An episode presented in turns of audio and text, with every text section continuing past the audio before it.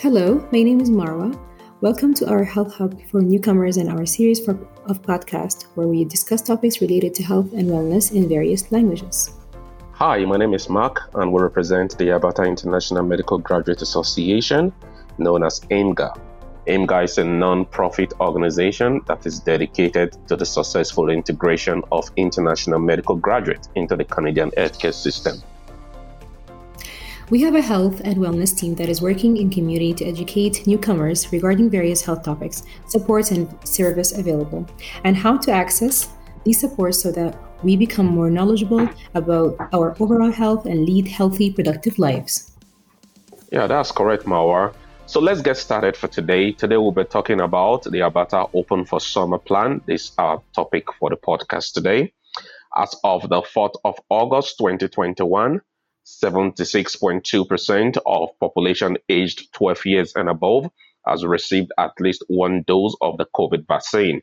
And this translates to 64.8% of the total population of Albertans. And 66.2% of population aged 12 and above has received uh, the two doses of COVID vaccine, which means they are fully vaccinated and this translates to populations of 56.3% of the total population of Albertans. Yeah, and Mark, as we all know, that Alberta's, Alberta entered stage three um, mm-hmm. on July 1st, 2021, and that was the two weeks after 70% of Albertans aged 12 and above have received at least one dose. Mm-hmm. And that meant that all public health measures now have been lifted, except for isolation or quarantine requirements and mask, uh, masking requirements in healthcare setting and public transit. Uh, that's right, Marwa. Uh, the vaccination rate quoted above is reassuring as we have uh, seen drop in COVID-19 cases number recently. And the positivity rate of COVID-19 testing is ranging between 1 to 2%, which is very good. And most importantly, hospitalization due to COVID 19 and intensive care unit bed occupancy has reduced significantly. That signifies the lessening burden on our healthcare system. Okay. Um, so, what do you say now? We take um, take a glance over stage mm-hmm. three of the Open for Summer plan. Yes. Uh, yeah. So, starting with lifted restrictions, um, all other public health measures have been lifted. This includes all restrictions on social gathering. There are no longer capacity limits on either indoor or outdoor gatherings, as well as recreation, performance, and entertainment activities. Business closure and capacity restriction has also been lifted. Again, large events including concerts, sporting activity, exhibition, and festival, the public restriction for those have also been lifted in Alberta. Now we'll talk about uh, the open for summer plan uh, regarding mask. Mask use in public indoor setting is no longer required except for some specific situations. And this situation include walking in or visiting any continuing care facility, as well as any facility operated by the Alberta Health Services, the Covenant Care, or their contracted services provider. And also using public transit, including rideshare vehicles, taxi, motor coaches, and shuttle will require the use of face mask. Right. Uh, we'd also like to note um, that uh, municipalities and businesses are free to set masking requirements mm-hmm. as, as they see fit. For example, businesses may require staff and or customers to wear a mask inside their place of business. While masking is no longer required in most situations, it's important to support those who may wish to continue wearing masks while adjusting to stage 3. So we're going to talk about isolation and quarantine requirement as it has to do with the Open for Summer plan in Alberta. Alberta requirement for isolation, that is, if you're symptomatic, remains in place to avoid the spread of COVID 19. However, as of July 29, 2021, it is no longer a legal requirement for close contacts to quarantine.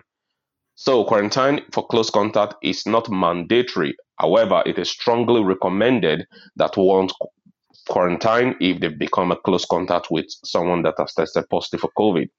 And isolation for anyone with COVID 19 symptoms and for confirmed cases is still a legal requirement as at this moment. Mm-hmm. And uh, provision, provisional provisional quarantine rules for returning international travelers have been lifted, but federal requirements remain in place to be lifted in phases in August and September 2021. Okay. Uh, now, um, I would say let's take a look at the um, healthcare and concrete care settings. Okay. Alberta's move to stage three does not change requirements in the existing public health orders for acute care. Also, license supporting living, long term care, and hospice setting will begin easing restriction as a part of a two phase approach. These changes come into effect as soon as facility operators are able to make the necessary changes, but have until July the 31st, 2021 to fully implement all of phase one. Mm-hmm. Um, additional guidance for businesses and event uh, and event organizers. In stage three, businesses can resume the same operations and level of activity as they were able to do before the pandemic began. Wow, I think that is a good news. Uh, mm-hmm. So yeah. we were talking about assessing personal risk as it has to do with uh, exposure to COVID nineteen and the Open for Summer plan in Alberta. With the removal of most mandatory restrictions, Albertans are encouraged to assess and manage their personal risk during the final stage of the pandemic. It is reasonable for people to continue using precaution that will serve their needs. Okay, so uh, let's move to the risk factors, would you say? Mm-hmm. Um, when assessing your personal risk, it's important to consider your setting, individual health and wellness factors, and comfort level. So, starting with the uh, the factors that increase COVID nineteen risk, uh, they are if you're not fully vaccinated yet, you regularly interact with children 11 and under who cannot be vaccinated yet, you attend crowded indoor spaces, and um, you have risk factors for severe health outcomes from COVID 19. And uh, having seen the factors that increases the risk of COVID-19, let us also look at the factor that will lower the risk of COVID-19. So some of the factors that lowers the risk of COVID-19 include being fully vaccinated, um, engaging in socializing uh, outdoor events instead of being indoors. Uh, you can also have a small social cycle that will also lower the risk of COVID 19 exposure. And you can normally maintain distance from other people when you have a smaller circle or you socialize outdoor. However, it will be recommended that you consult your physician or primary healthcare provider if you want input on assessing your personal risk of severe outcome or to assist in determining your personal risk level as it has to do with relation to COVID exposure and risk. Yes, uh, that's right, Mark. And um, there are always additional precautions that one can also um, take. Um, the best thing you can do uh, to support your health and reduce the risk to the broader community is to get vaccinated. Mm-hmm. Vaccines are all um, are our best protection against COVID nineteen, and the fastest and most effective way to protect against infection and severe illness. Additionally, all Albertans should practice good hand hygiene and respiratory hygiene, and also they are re- advised to stay home when they are sick. Uh, if you have risk factors as described above, it is reasonable to consider additional precautions such as avoiding or limiting time spent in crowded indoor places, minimizing close contact with anyone showing cold like symptoms, mm-hmm. and continue to use a face mask. That's right. Mm-hmm. Um, so I okay. So now moving on to the uh, to talk about the variant of concern a variant for which there is, ev- there is evidence of an increased transmissibility, most severe disease, reduced effectiveness of treatment or vaccines, or diagnostic detection failure from. Uh, and we have heard a lot about the variant of concern in the news and social media. And most of us know that during the third wave of COVID 19 pandemic in Alberta, it was recognized that the predominant strain that caused the wave was different from the variant of concern in the community with predominance of the variant strain of B117, also known as the UK variant. So let's look at the variant of concern that has been circulating in Canada. Okay, so the first one is B117 alpha variant, commonly known as the UK variant, and was the most dominant strain during the third wave in Alberta. That's right. The second one was uh, B1351 beta variant, commonly known as South African variant. There were cases identified in Alberta as well.